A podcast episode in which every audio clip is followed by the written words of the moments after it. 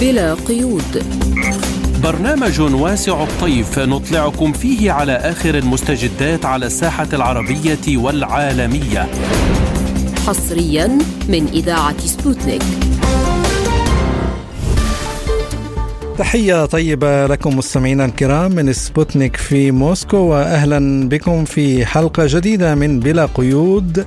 نصحبكم فيها اليوم أنا عماد فايلي وأنا نغم كباس والبداية بالعناوين. تركيا مستعدة للعمل كضامن للسلام في فلسطين بحضورها العسكري والإنساني. طهران تحذر من الهجمات الأمريكية والبريطانية ومن توسيع رقعة الحرب. الشيوخ الأمريكي يقر مشروع قانون بشأن أمن الحدود والمساعدات لأوكرانيا ولإسرائيل. بايدن يعلق عقود تصدير الغاز الطبيعي المسال. لازلتم تستمعون إلى برنامج بلا قيود. ونبدأ الحلقة بملف النزاع الفلسطيني الإسرائيلي وبهذا الصدد نقلت صحيفة تركية عن مصادر حكومية أن أنقرة مستعدة للعمل كضامن للسلام في فلسطين من خلال تواجدها العسكري في المنطقة وأن تصبح أحد ضامني السلام على الجانب الفلسطيني بحضورها الإنساني والسياسي والعسكري. ويقول الخبير في الشأن التركي الدكتور فراس رضوان أوغلو في حديث لبرنامجنا حول هذا الموضوع. طبعا بالنسبة لتركيا تعتبر القضية الفلسطينية هي محور آه، ركيزي أو ركيزة أساسية ومحور أساسي في استقرار في منطقة الشرق الأوسط. ولذلك يعني تعتبر نفسها جزء من هذه القضية. والعلاقات التركية الإسرائيلية أيضا علاقات قوية ولكن أظن مع نتنياهو الآن الحكومة القائمة الآن العلاقات سيئة. ربما تعول تركيا على القادم يمكنها ضمان هذا الأمر خصوصا أن لديها قيادات من حماس موجودة في تركيا ولديها أيضا يعني تواجد قوي على الساحة ليس عسكريا بالنسبة لحماس بل تواجد سياسي لأنه معلوم التحالف القطري التركي يعني يلعب دور أيضا في هذا الأمر. المشكلة أن مزدوجة أكثر من ذلك يعني ربما قد لا تقبل لكن لكن إذا قبلت حماس مثلا بهذا الأمر هل الدول العربية ستمنع في هذا الشيء؟ أيضا قضية أخرى أن يعني لم تكن حالة حرب بين تركيا وإسرائيل سابقا. العلاقات العربية الإسرائيلية هي علاقات معاداة سلام بسبب كانت حرب الكبيرة بينهم يعني مصر أو الأردن أو غيرها. لكن القضية أظن هي أعقد من ذلك. ربما قد لا يمكن لتركيا أيضا أن تكون ضامن كونها إسرائيل تعتبر تركيا طرفا يعني ليست حيادية تعتبرها طرفا يدعم حماس أو هي طرف من نوع من طرف أحد المتحاربين. أظن أن هذا الأمر هو ربما أكثر تعقيدا لأن نتنياهو قبل ذلك قال أن تركيا تنطق باسم حماس. أظن المشكلة ربما هنا أكثر تعقيدا من مسألة ان ربما الدول العربية لا تقبل ولا اظن إسرائيل هي نفسها لا تقبل. من الناحيه الميدانية هي قادرة، تركيا تمتلك جيش كبير قوي لديها خبرات يعني لها قاعدة عسكرية في الصومال وفي قطر وفي ليبيا الآن وفي كوريا وأيضا قوات الفيل في الجنوب اللبناني، يعني هي أظن تركيا لديها يعني خبرات عسكرية في هذا المجال وقدرات، لكن كيفية ترتيب هذه القوات إذا حصل ذلك؟ يعني حتى الآن ربما يعني لم يأتي هذا التصريح من حماس أو غيرها. لكن إذا حصل ذلك أنا أظن أن ستكون قوات مشتركة. يعني تابعة للأمم المتحدة أو تكون هناك دول لديها مصالح. أن تربط تربط تواجدها أيضا هناك. أنا أتوقع أن الأمر يعني ليس بهذه السهوله وليست تركيا لوحدها ستكون متواجدة. إن تم هذا الأمر ولكن أنا حقيقة نوعا ما حاليا أستبعد ذلك. ربما يكون هناك اتفاق. هدنة وسلام هدنة وسلام بين إسرائيل وحماس هو الأقرب إلى الواقع. ربما سيكون شروط له تحديدا إسرائيل. سيكون لها شروط في حال تواجدت هذه القوات وستلتزم تركيا بهذه الشروط لأن إسرائيل أيضا تريد ضمان ضمانات أمن وضمانات آه، سلامتها من أي اعتداء أو ما شابه ذلك. أنا أظن يعني سيكون هناك شروط آه، ثقيلة. تلزم تركيا بكثير من الأمور من منع أي إطلاق نار مثلا أو عمليه عسكريه أو تحجيم مثلا قدرات حماس في داخل حماس لا تكون ضد إسرائيل. ممكن يكون هناك شروط لإسرائيل لكن أنا يعني حتى الآن هذا الأمر مبكر جدا لأن يعني الحرب قائمة بين الطرفين ولا نعلم هي هي الشروط التي سيوضعها إسرائيل حتى الآن يعني ليست اليد العليا في الحرب في غزة. ومتابعة لهذا الموضوع ينضم إلينا عبر الهاتف الخبير في الشأن الإقليمي ومراسل قناة العالم حسام زيدان. أهلا ومرحبا بك أستاذ حسام. ونسألك يعني تعتقد الولايات المتحدة أن ضرباتها في اليمن والعراق وسوريا لن تؤثر على صفقة الرهائن. يعني هل يمكن القول أن العدوان الأمريكي على دول الشرق الأوسط على العكس من ذلك يحبط كل محاولات التسوية السلمية؟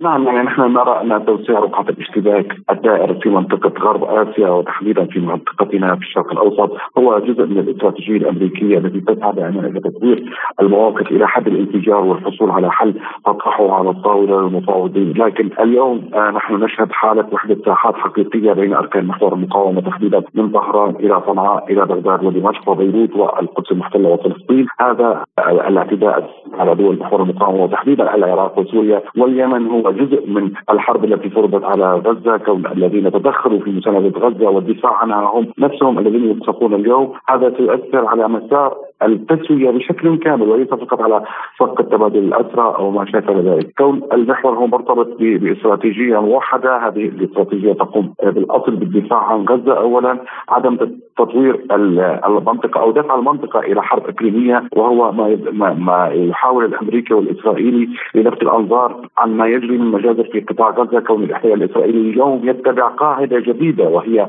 الخلاص من الحرب بحرب. وهذا الأمر في اتفاق مع الأمريكيين عليه أي أن نتنياهو لن ينتهي من حرب غزة لكي لا يحاسب عليها داخليا أو على المستوى الدولي أو ضمن محاكم إن كان العدل الدوليه أو محكمة الجنايات الدولية إلا من خلال إلهاء الواقع في داخل كامل الاحتلال الإسرائيلي الغير مستقر إلهاء الإقليم والدول العالمية بحرب جديدة لإنهاء حرب غزة دون أن يلتفت أحد إلى آه، الحجم الكبير من الخسائر، اليوم التصعيد هذا يندرج تحت هذا الإطار، أما التصعيد المتدرج الذي تنفذه قوى المقاومة في المنطقة إن كان العراق وسوريا أو حتى اليمن ولبنان هو جزء من الضغط الكبير والمساند آه، لاهلنا في غزة لوقف العدوان على غزة لوقف هذه الحرب العبثيه التي تقودها الولايات المتحدة الأمريكية بشكل كامل، لا يمكن فصل أي ما يجري في الإقليم عن آه، غزة كون هذا الذي يجري في الإقليم من حراك عسكري أو سياسي أو أمني هو جزء من رد العدوان على غزة وجزء من الحرب حيث تدخلت قوى المحور إن كان الجيش اليمني الذي تدخل بالحرب بشكل واضح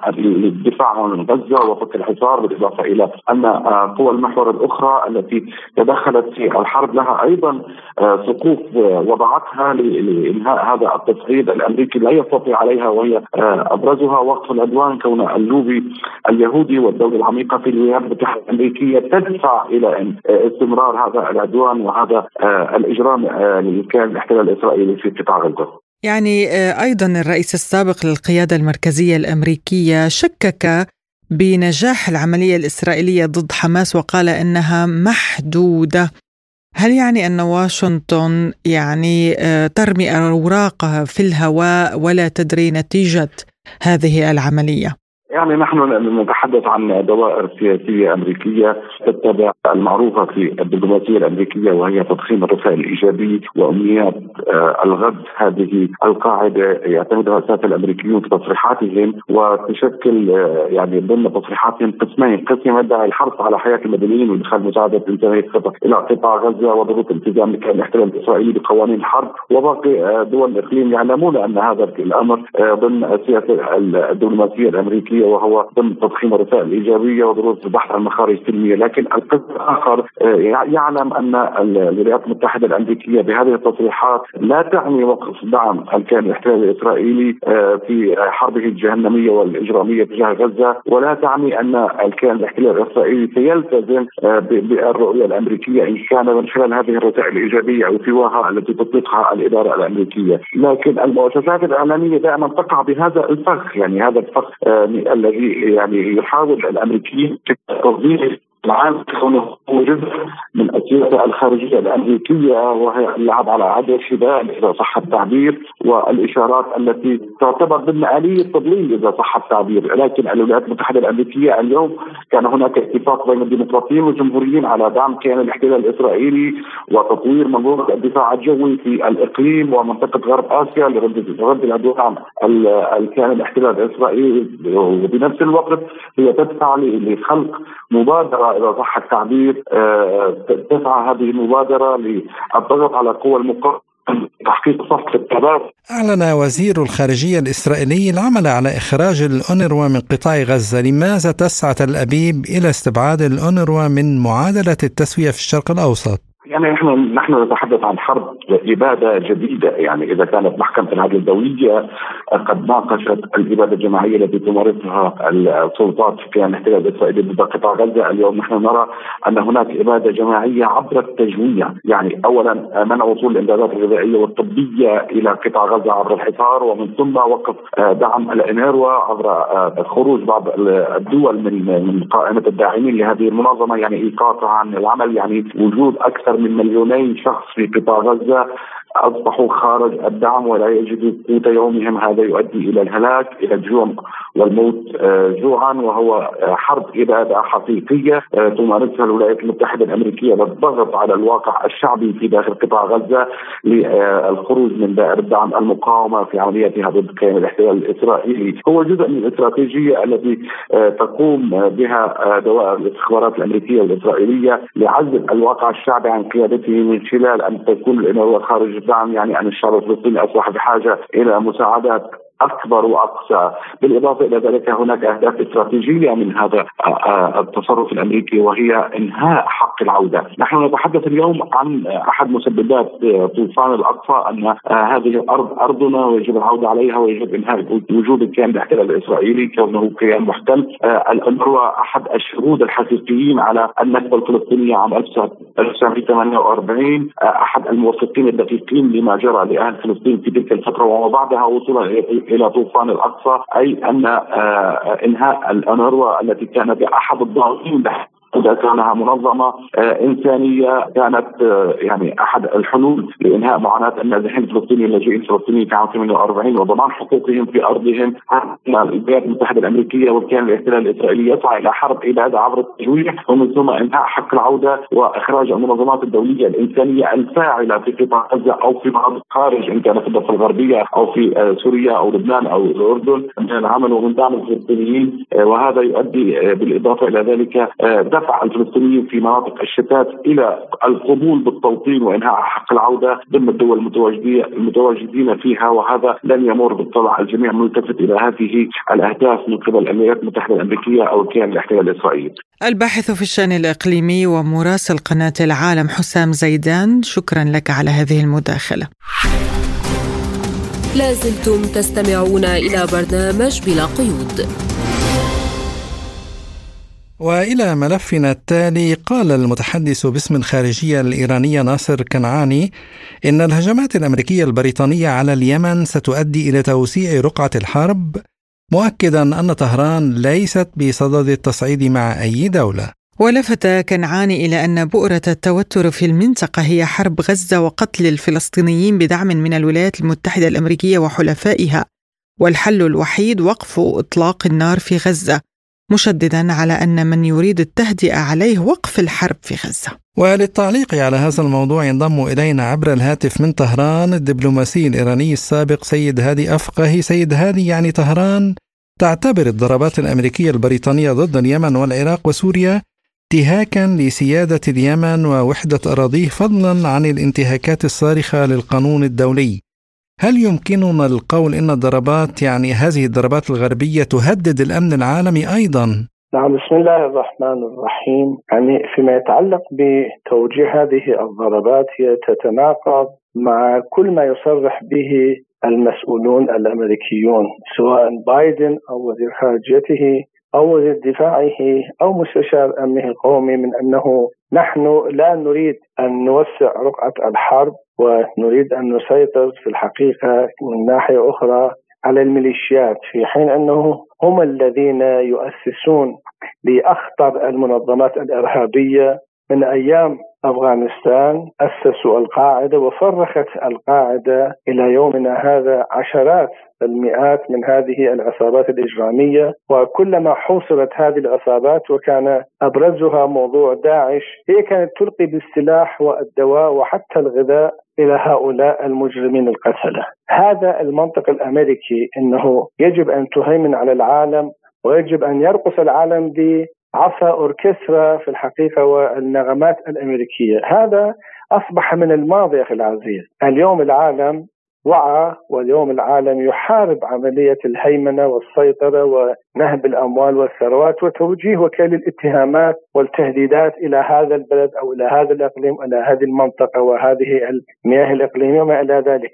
فموضوع الاعتداء على الأراضي السورية وهي الآن تحتل الأراضي السورية موضوع الاعتداء على العراق لأنه هو الآن يحتل العراق لأنه دخل أساسا في العام 2003 ميلادية بدون أي قرار أممي غزا العراق وما زال هو جاثم على صدور العراقيين ويحتل أكبر القواعد العسكرية ويتواجد في هذه القواعد العسكرية ومن بينها وأهمها هي قاعدة عين الأسد.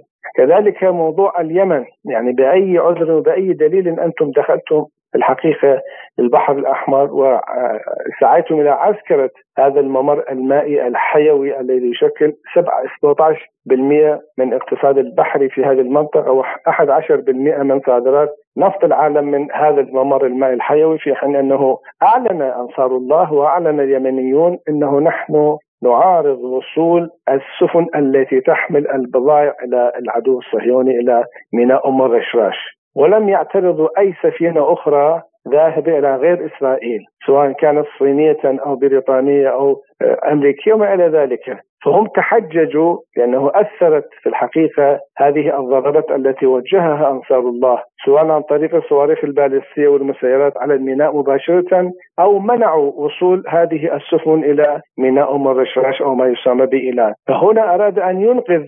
الأمريكي كما هو الآن يشارك في عملية الإبادة الجماعية والتطهير العرقي في غزة. أراد أن ينقذ الموقف فهو سقط في الحقيقة هو وتورط في وحل البحر الأحمر. طبعا أنصار الله وكان آخر تصريح للناطق باسم الوزارة الخارجية اليمنية أنا كنت أستمع إليه قبل سويعات أنه نحن صامدون ولا نغير الحقيقة من موقفنا ولا تستطيع أمريكا أن تحيدنا من أن ندافع. هذا الشعب المظلوم الذي يذبح ويقتل ويجوع ويدمر على مرأى ومسمع من أنظار العالم ومسامع العالم ولكن مع الكل للأسف العالم لا يحرك ساكنا. اذا ما تقوم به أمريكا تندد به بشدة الخارجية الإيرانية الجمهوريه الإسلامية ومحور المقاومة وإنه يبعثون إلى إيران رسائل أخي العزيز إنه نحن لا نريد أن نوثق أن نوسع من هذه الحرب.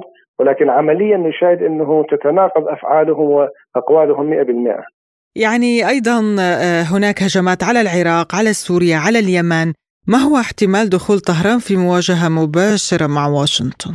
أنا أستبعد جدا أن يعني هي أمريكا لا تريد لأنه الحرب مع إيران والدخول آه، معركة ولو محدودة آه، اولا سيكلفها غاليا وهي الآن على أعتاب انتخابات رئاسية حساسة ولو ضربت بعض القواعد الأمريكية التي هي تقريبا الآن أكثر من 45 قاعدة عسكرية. لو ضربت و آه، يعني ذهبت أشلاء جنودهم إلى الولايات المتحدة ستثور ثائره الشعب الأمريكي وهو الآن يساند بشدة في الحقيقة القضية الفلسطينية ويندد بالجرائم والإبادة الجماعية التي يرتكبها العدو الصهيوني وخصوصا دخول أمريكا على الخط بشكل مباشر ومنع أي قرار سواء كان أمميا أو كان في الحقيقة منظمة الأمم المتحدة تعارضه أمريكا وتستخدم حق النقل كي تستمر هذه عملية الإبادة. عسى ولعل أن تحقق شيئا ولو نصرا وهميا نتنياهو. يعني يعرفون إنه هزيمة نتنياهو يعني بالمآل هي هزيمة أمريكا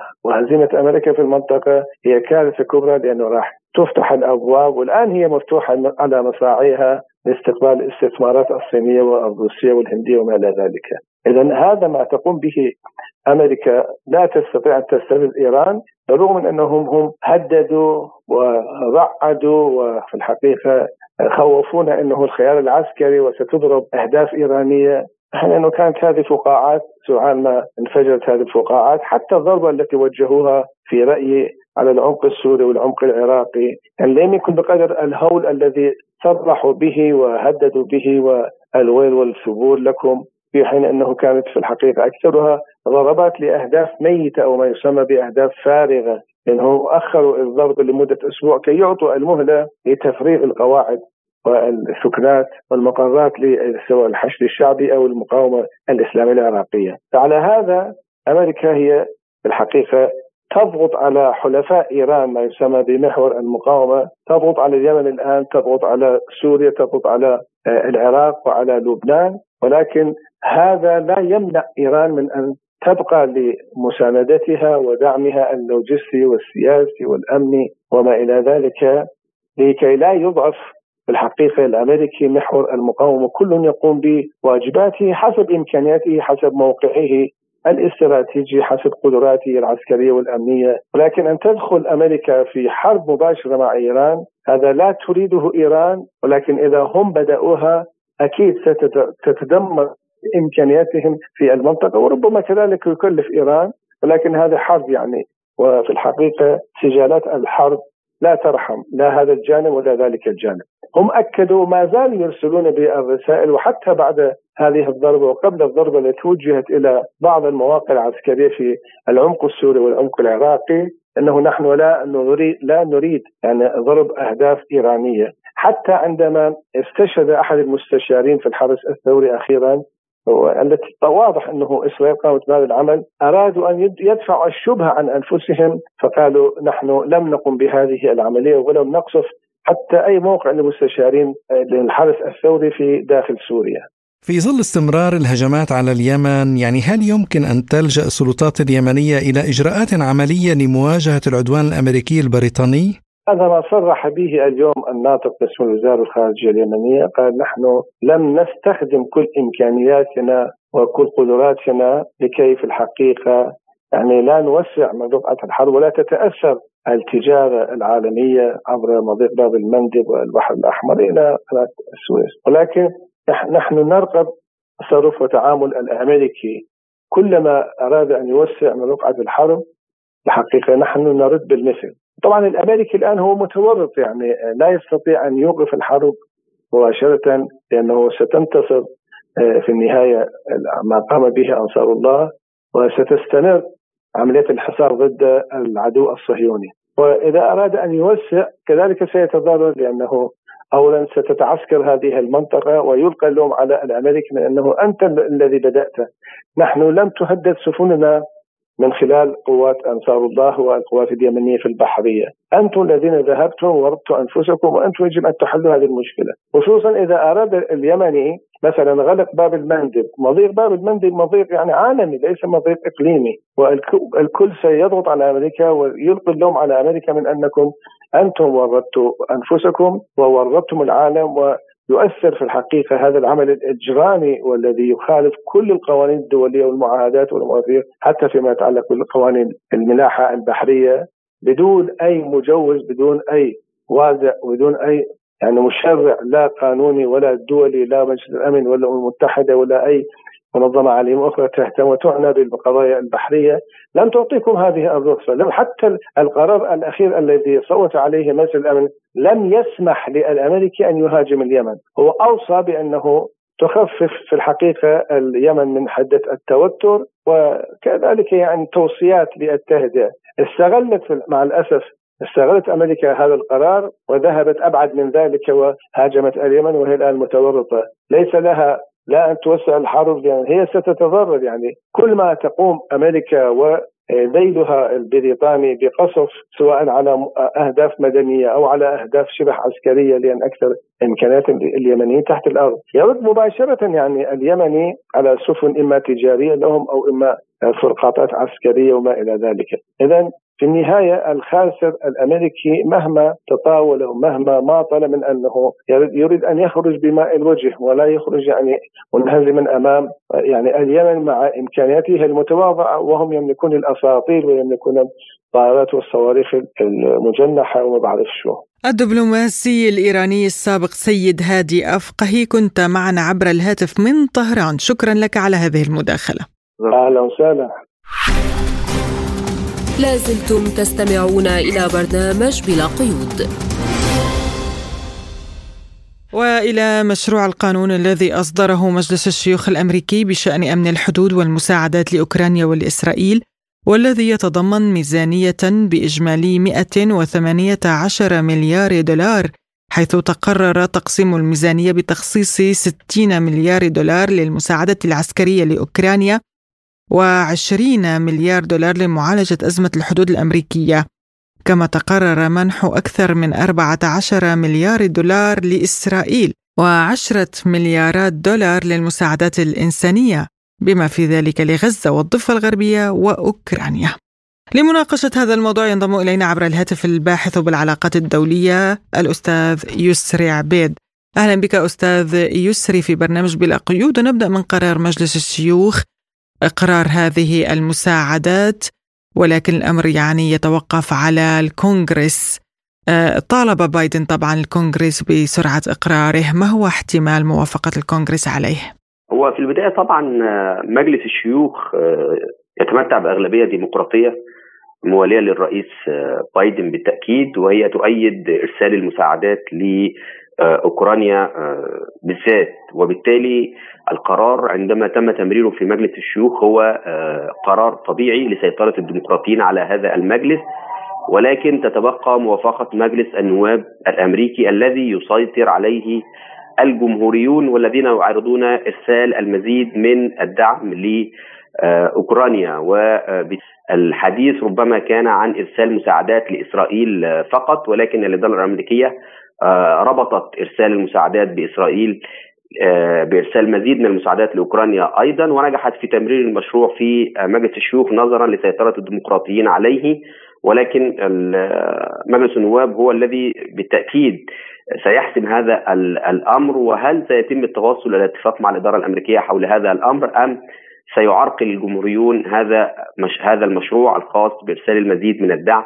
لأن الجمهوريين لديهم آه، ربما رؤية آه، واضحة في هذا الأمر ورؤية علنية بعدم إرسال المزيد من الدعم لأوكرانيا وبعتقد أن الرئيس السابق والمرشح الرئاسي دونالد ترامب كان له تأثير كبير على القادة الجمهوريين في هذا المجلس. مصدر صرح لسبوتنيك أن بريطانيا دعت حلفاء الناتو للنظر في مسألة إرسال قوة استكشافية إلى أوكرانيا. يعني ما أسباب إرسال هذه القوة برأيك وماذا ستكون مهامها المتوقعة؟ أعتقد أن الجانب البريطاني هو الأكثر عداء الأكثر عداء في المسألة الأوكرانية الجانب البريطاني هو الذي حرض أوكرانيا في السابق على عدم التوقيع على اتفاق للسلام في أوكرانيا وإنهاء الحرب آه، رئيس الوزراء السابق بوريس جونسون آه، هو الذي آه، ذهب إلى كييف ومنع المفاوضين الأوكرانيين والرئيس زيلينسكي من التوقيع النهائي على اتفاق السلام وتم الاعتراف بهذا من الجانب الأوكراني. وبالتالي الجانب البريطاني هو الأكثر عدائية لروسيا في هذه المسألة وهو الذي يحرض دائما على إرسال المزيد من الدعم العسكري إلى أوكرانيا بل هو يحاول دائما جر حلف الناتو إلى مواجهة عسكرية مباشرة مع روسيا. وبالتالي أعتقد أن آه، هذه التصريحات لن آه، يكون لها صدى على أرض الواقع لأن آه، هناك دول في الناتو تعارض بشكل كامل هذه المسألة وتعارض مسألة الانجرار في حرب مباشرة مع روسيا. وبالتالي أعتقد أن هذه الدول ستستخدم حق النقد الفيتو ضد مسألة إرسال أي مساعدات أو أي أفراد أو قوات برية إلى أوكرانيا. ولكن الجانب البريطاني دائما يحرض هو الذي دائما آه، في المقدمة في مسألة آه، إرسال المساعدات ومسألة تحريض أعضاء في حلف الناتو على إرسال قوات برية آه، إلى أوكرانيا منعا من تحقيق هزيمة للجانب الأوكراني في هذه الحرب. الرئيس البولندي صرح بأنه من غير المرجح أن تتمكن أوكرانيا من استعادة شبه جزيرة القرم وأنها هي أرض روسية تاريخيا ما أهمية اعتراف الرئيس البولندي بأن القرم روسية؟ بالتأكيد بولندا آه، اتخذت شكل عدائي ضد روسيا خلال الفترة الأخيرة ولكن بولندا كانت في السابق جزء من الكتلة الشرقية الموالية للاتحاد السوفيتي وهي تعلم تماما الحقائق التاريخية الخاصة بالأراضي الأوكرانية وهي تعلم تماما أن شبه جزيرة القرم كانت تبع الأراضي الروسية وتم الإهداء أو التنازل عنها من جانب الزعيم السوفيتي السابق خروشوف لأوكرانيا.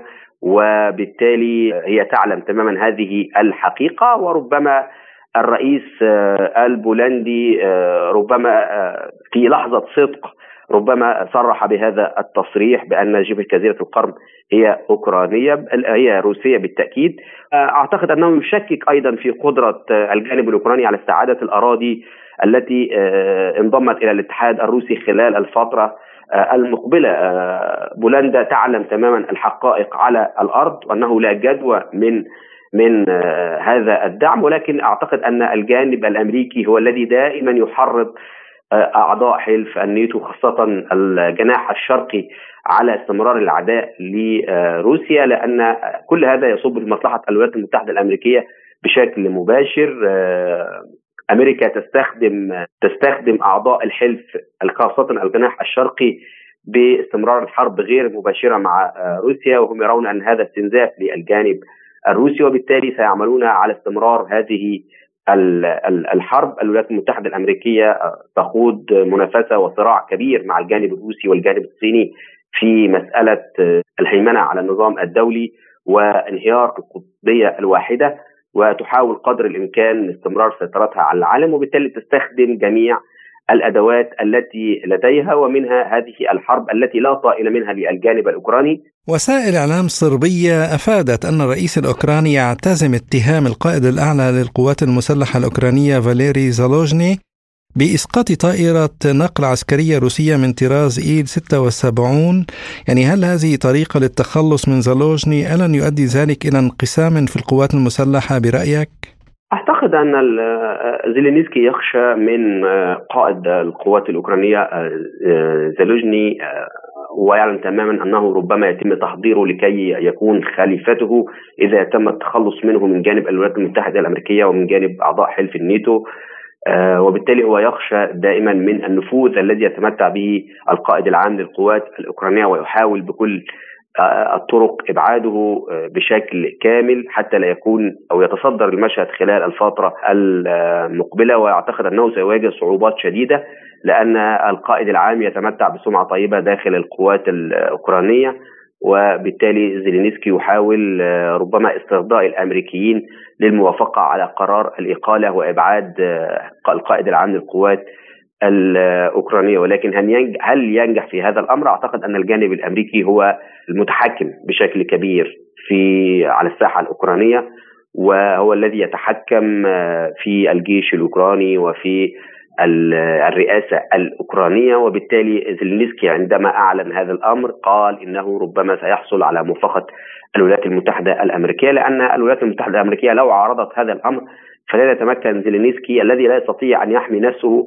أو أن يخرج من حجراته إلا بموافقة الإدارة الأمريكية وبالتالي هو يحاول أن يحصل على هذه الموافقة لإبعاد زالوجني عن قيادة القوات المسلحة الأوكرانية خشية من أن يتم ترشيحه بدلا منه خلال الفترة المقبلة عندما تتراجع القوات الأوكرانية أكثر وتخسر المزيد من الأراضي خلال هذا العام أو ربما يتم التوصل في النهاية وإجبار الجانب الأوكراني في النهاية على الجلوس إلى مائدة المفاوضات. خاصة إذا فاز الرئيس الأمريكي دونالد ترامب بالرئاسة في هذا في نهاية هذا العام.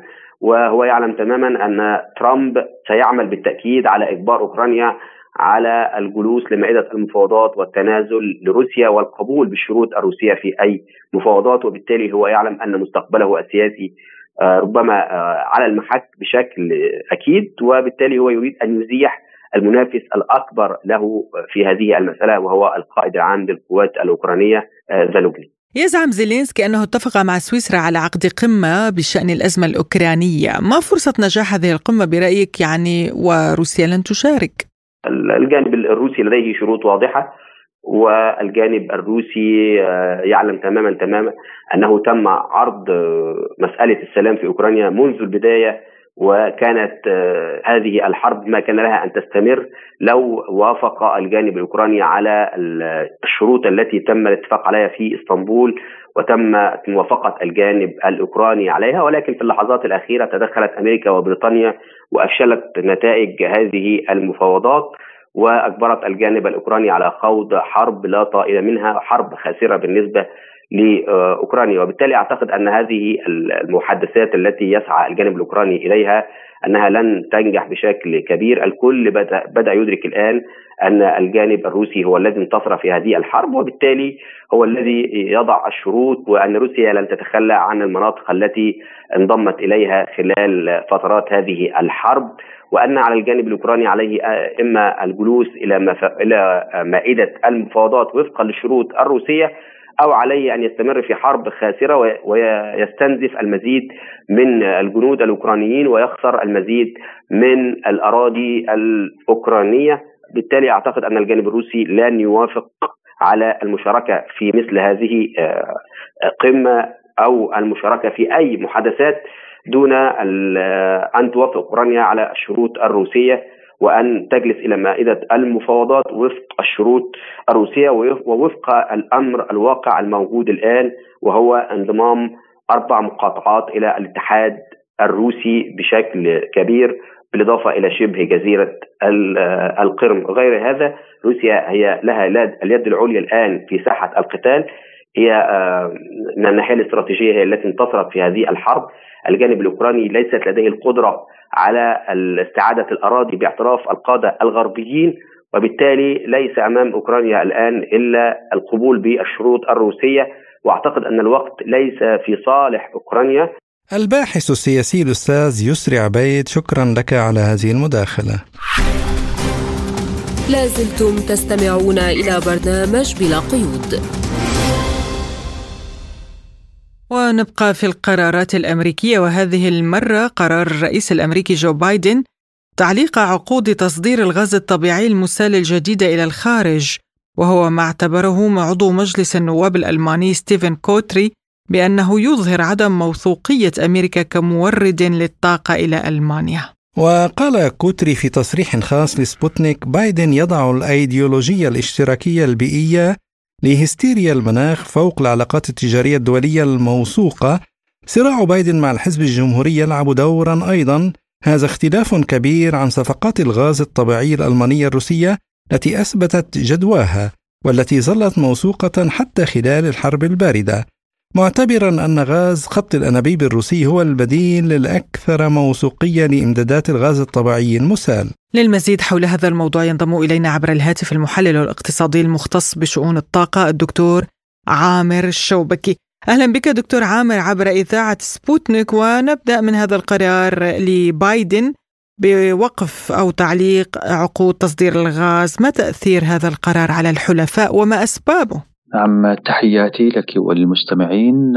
القرار الأمريكي جاء مفاجئا لعملاء الولايات المتحدة في الخارج وأيضا للمستثمرين في الولايات المتحدة. هذا القرار يقوض ويؤكل الثقة في الغاز الأمريكي بالنسبة للعملاء وأيضا جاء صدمة للمستثمرين في الغاز الأمريكي من الشركات الأمريكية. الآن بالتأكيد هذا أيضا يضعف الثقة على المدى الطويل في موثوقية الغاز الأمريكي بالنسبة لعملائها ومن أسبابه الظاهرة بأنها لحماية البيئة وتخفيف الانبعاثات الكربونية أو الانبعاثات من غاز الميثان من الغازات الدفيئة. وأعتقد بأنها أسباب سياسية في الظاهر لأن هنالك إنتاج مستمر للنفط في الولايات المتحدة ومتزايد وبالتأكيد هنالك انبعاثات كربونية للنفط أكثر منها في الغاز. لهذا ترى بعض الجهات بأن هذا القرار متناقض مع آه، السياسات الأمريكية الأخرى منها استخدام الفحم أيضا في إنتاج الكهرباء المستمرة في الولايات المتحدة وبعض آه، الاستخدامات آه، الاخرى. ألن يؤدي ذلك إلى أزمة طاقة جديدة؟ على المدى الطويل نعم هو ينبئ بأزمات للطاقة هو ينبئ بأزمة لعملاء الولايات المتحدة الذين بنوا استراتيجياتهم واعتمادهم وبناء محطات استقبال الغاز التي المسال طبعا خاصة في أوروبا العميل الأكبر والجديد للغاز الأمريكي وبالتأكيد هذا يربك حلفائها ويضعهم في موقف محرج خاصة وأن هذا القرار وإن كان يبدو أنه مؤقتا إلا أنه قد يمتد وقد تصدر قرارات أخرى خاصة إن عاد الديمقراطيين للحكم في الولايات المتحدة. يعني دكتور أيضا عضو مجلس النواب الألماني ستيفن كوتري قال أن هذا القرار يظهر عدم موثوقية أمريكا كمورد للطاقة إلى ألمانيا هل سيكون هذا دافعا لعودة أوروبا للطاقة الروسية؟ نعم رغم الجهود الأوروبية في محاولتها الابتعاد عن الغاز الروسي لأن مثل هذا القرار بالتأكيد يظهر عدم موثوقية الولايات المتحدة كمصدر موثوق للطاقة وبالتأكيد هذا سيدفع العديد من الدول الأوروبية للتفكير في الرجوع للمصدر الموثوق عبر الأنابيب من الغاز الطبيعي الروسي.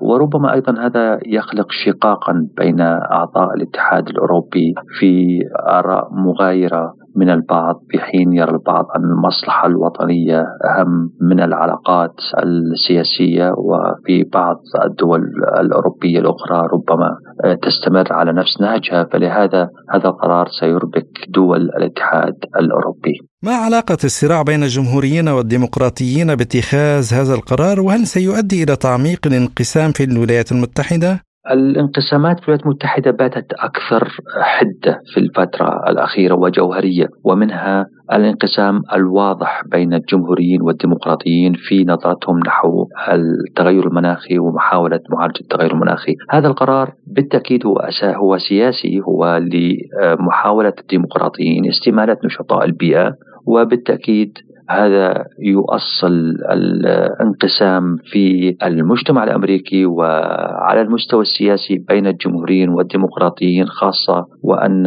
هذا القرار سيكون له تبعات كبيرة على المستثمرين في الولايات المتحدة على جهات عديدة على شرائح مختلفة من العاملين في الشركات النفط والغاز. وبالتأكيد هذا يعمق الهوة ما بين الديمقراطيين الديمقراطيين والجمهوريين ويعمق الهوة ما بين فريقين بتاهما بعيدين ومنقسمين في الولايات المتحدة بخصوص قضايا جوهرية منها قضايا معالجة أو مواجهة التغير المناخي والقضايا المناخية. نعم.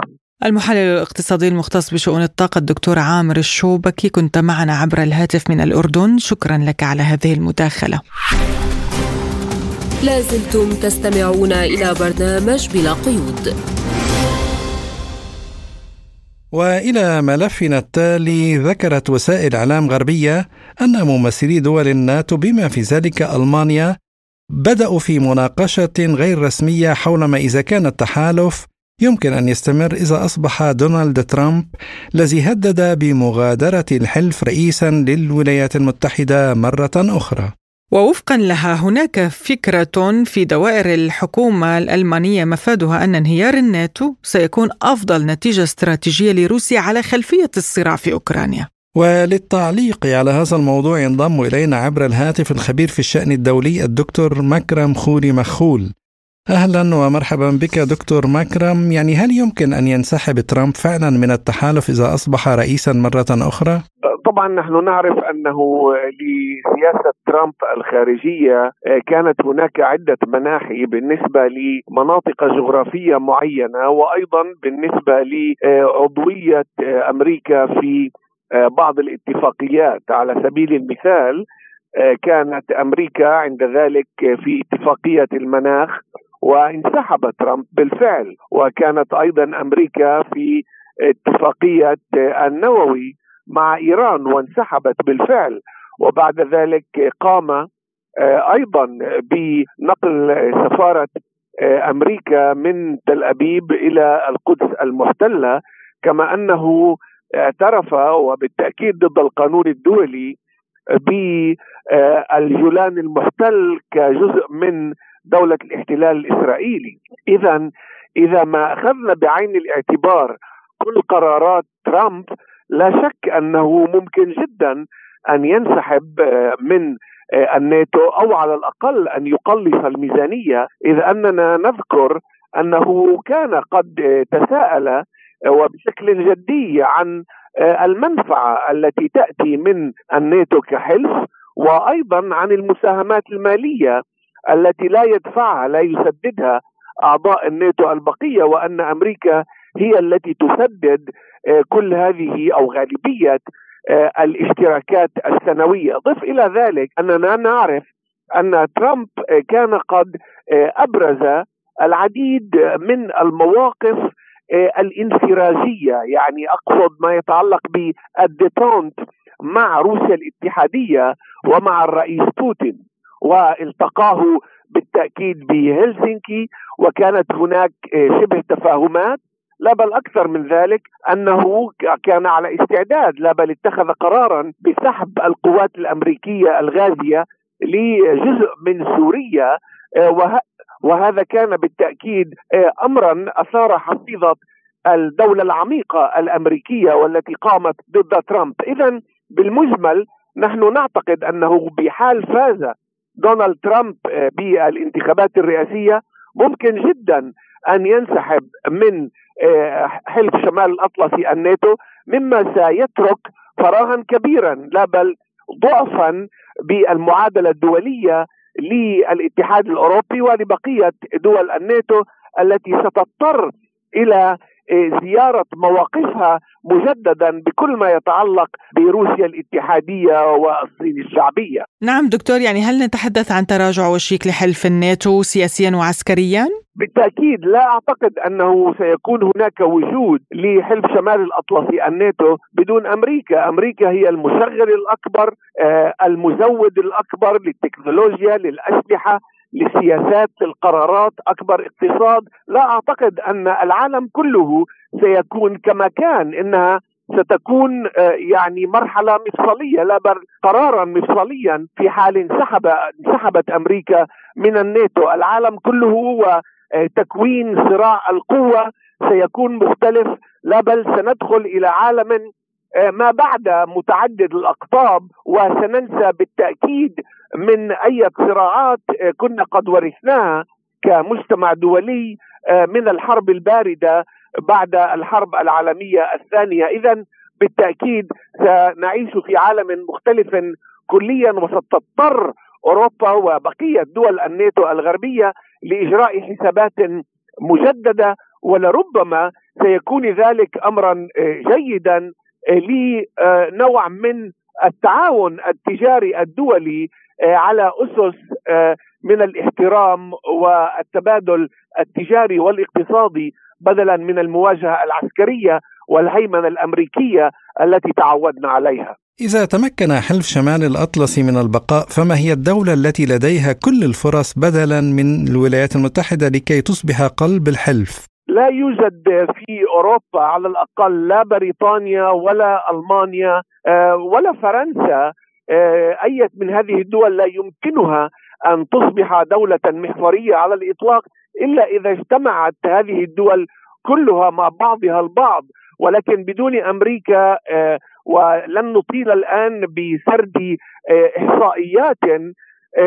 نحن هذه الإحصائيات تشير إلى أن هذه الدول بريطانيا وألمانيا وفرنسا لا يمكنها أن تشكل أكثر من 20% من قوة أمريكا العسكرية والاقتصادية وبالتالي لا أعتقد أنه سيكون هناك وريث على الإطلاق، إما أنهم سيشكلون حلفا جديدا أو يقووا الاتحاد الأوروبي ولكن هناك معضلة أن بريطانيا ليست في هذا الاتحاد الأوروبي، اذا بقية الأعضاء غير أمريكا بحال خروج أمريكا من هذا الحلف سيكونون في ورطة كبيرة. الخبير في الشأن الدولي الدكتور مكرم خوري مخول كنت معنا عبر الهاتف من لندن. شكرا جزيلا لك. أهلا بكم. لازلتم تستمعون إلى برنامج بلا قيود. ونختم أيضا بملف اقتصادي وما صرح به الخبير الأمريكي في الاقتصاد ريتشارد وولف بأن الصراع الأوكراني مفيد للغاية للولايات المتحدة حيث تضطر ألمانيا الآن إلى شراء الموارد منها بأسعار باهظة وأن هناك الآن مركزان للقوة في العالم بريكس والولايات المتحدة الأمريكية فأوروبا التي كانت ألمانيا محركها الرئيسي والتي تجسد اقتصاد المنطقة لم يعد من الممكن اعتبارها قوة لأن الصناعة الألمانية تعتمد على موارد الطاقة الروسية. للخوض في هذا الموضوع ينضم إلينا عبر الهاتف من لندن المحلل الاقتصادي الدكتور نهاد إسماعيل. أهلا بك دكتور في برنامج بلا قيود ونبدأ مما قاله يعني البروفيسور الأمريكي بأن ألمانيا فقدت ريادتها في الاتحاد الأوروبي من دون موارد الطاقة الروسية ما تأثير ذلك على الاقتصاد الألماني برأيك؟ ألمانيا أكبر اقتصاد في أوروبا ولكن تواجه أزمة اقتصادية حادة فالنمو الاقتصادي الألماني الآن هو في الواقع حالة ركود وليس نمو على أحسن الأحوال سينمو الاقتصاد بأقل من واحد بالمئة عام 2024 لديها مشاكل مثلا نقص في العمالة الماهرة. هناك أيضا فاتورة الطاقة لألمانيا ودول الاتحاد الأوروبي بشكل عام. ارتفعت بشكل كبير. الآن يدفعون أكثر من الضعف لاستيراد الغاز الطبيعي المسال من الولايات المتحدة ومن قطر وأذربيجان وأماكن أخرى. لذلك عليها ضغوط اقتصادية كبيرة ولن تعد الاقتصاد الريادي في في أوروبا. قد ربما إذا تغيرت الظروف وتحسن الجو الاقتصادي وارتفعت الانتاجية كل هذه الأمور ربما تعود وتتصدر آه، قيادة الاتحاد الأوروبي اقتصاديا ولكن لديها مشاكل بنية تحتية مشاكل هيكلية وكذلك كما قلت في البداية نقص العمالة الماهرة وهذا طبعا آه، أدى إلى تدهور. الانجاز الاقتصادي أو الأداء الاقتصادي ولذلك هي في وضع سيء جدا. ومسألة الحرب في أوكرانيا طبعا قلبت الأمور راسا على عقب وعلى أوروبا التزامات كبيرة مالية في مساعدة أوكرانيا. هذا يضع عبء على تلك الدول وعلى دافع الضرائب. تم اضطراب سلاسل الإمدادات للمواد الغذائية والغاز والطاقة بشكل عام. كل هذا أضاف إلى توترات في الأجواء الأوروبية والاقتصاد هو أحد الضحايا. وفي النهاية الشعب الأوروبي بشكل عام يعاني وينظر إلى المستقبل قد تتحسن الأمور، لكن طبعا سؤالك عن الطاقة تعليق البروفيسور أن الطاقة طبعا هي عنصر هام في الاقتصاد وتكلف الآن أضعاف ما كانت آه، عليه قبل فبراير 2022 أي وقت بداية الحرب الروسية الأوكرانية وثم مقاطعة روسيا اقتصاديا وفرض عقوبات وكذلك أيضا توقف استيراد الغاز الغاز الطبيعي من آه، آه، من روسيا لأن الغاز الطبيعي الروسي كان يباع بسعر أرخص من الأسعار العالمية وجغرافيا قريب والتكلفة أقل. فلذلك هذا يضع عبء على الاقتصاد الألماني وألمانيا فقدت قوتها. لم تكن تلك القوة التي كنا نعرفها في التسعينات الألفين أوائل الألفينيات. لذلك ستأخذ بعض الوقت عندما تعود ويعني تتعافى من الأزمات الاقتصادية وعنصر الطاقة لعب دور مهم جدا في إضعاف الموقف الألماني كما أن أنجيلا ميركل ارتكبت بعض الأخطاء منها مثلا توقيف المح... ثلاث محطات نووية كانت تساعد في إنتاج الكهرباء.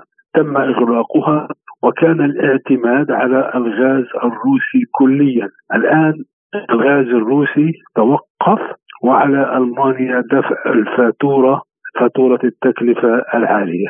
لذلك هذا أعتقد ما يعنيه البروفيسور الأمريكي في تعليقه على الاقتصاد الألماني. بما أننا نتحدث عن التعافي ما العوامل التي تحتاجها ألمانيا للعودة إلى المستوى السابق؟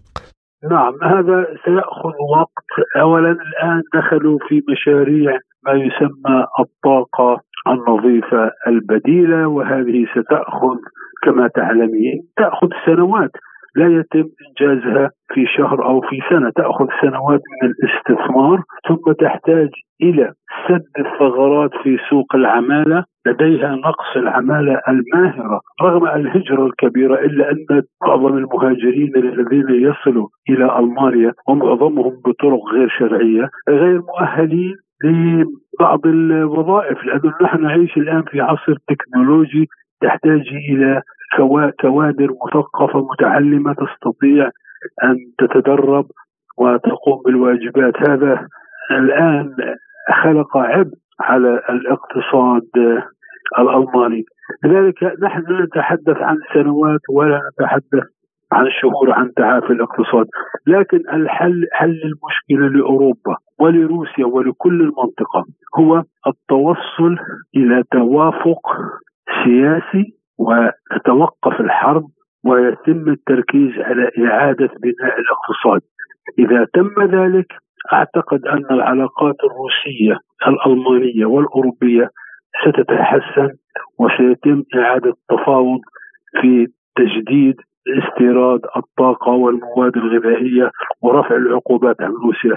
هذا هو الحل الشامل الكامل لتلك المنطقة. فما دام هناك توتر جيوسياسي في أوكرانيا الاقتصادات تعاني تعاني من بطء النمو وكذلك حالة الركود ارتفاع أسعار الفائدة ارتفاع تكلفة القروض كل هذه تؤثر على اقتصادات أوروبا.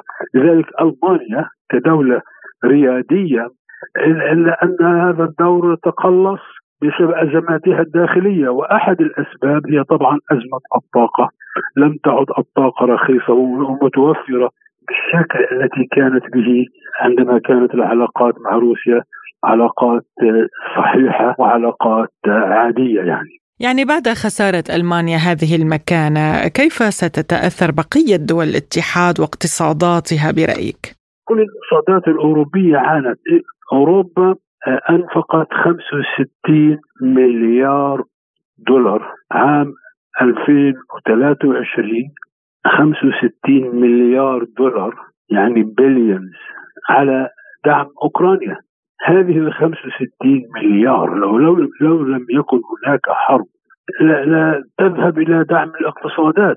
لذلك كل اقتصادات أوروبا معرضة وكل ولا ولا أحد ولا دولة أوروبية تعيش في عزلة إلا لأن التكلفة ستكون عامة على الجميع وأسعار الغذاء عندما ترتفع في ألمانيا ترتفع في فرنسا ترتفع في بلجيكا ترتفع في كل أنحاء المنطقة. لذلك هناك تراجع اقتصادي أوروبي. أوروبا ثم هناك مخاوف.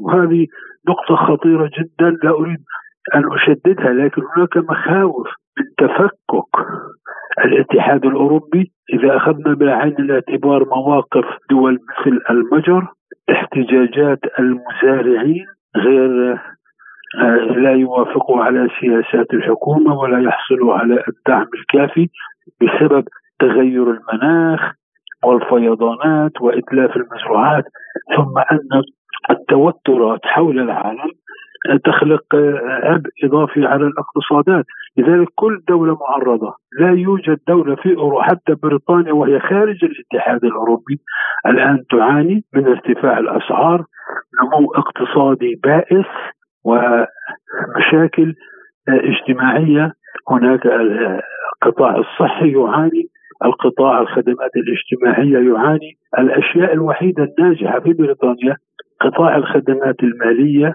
والمحاسبية والاستشارات القانونية هذه تسير آه، بشكل جيد. لكن الاقتصادات بشكل عام في أوروبا ما دام هناك توترات وحروب وعدم التركيز على بناء الاقتصادات ستكون هناك معاناة وخسائر.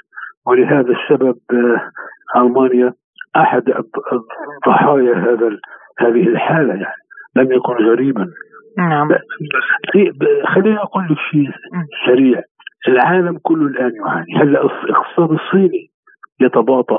ورأينا أزمة العقار التي أطاحت بشركة افجراند أكبر 2018 كانت أكبر شركة عقار عالمية. الآن تحت الإفلاس. لذلك كل الاقتصادات في العالم مهددة. وألمانيا ليست الاستثناء لكن طبعا يهمك موضوع ألمانيا بسبب تعليقات آه، اقتصاديين في أمريكا. المحلل الاقتصادي الدكتور نهاد إسماعيل كنت معنا من لندن. شكرا لك على هذه المداخلة. نهاية حلقة هذا اليوم من بلا قيود. كنا معكم فيها أنا نغم كباس. وأنا عماد طفيلي وشكرا لإصغائكم وإلى اللقاء.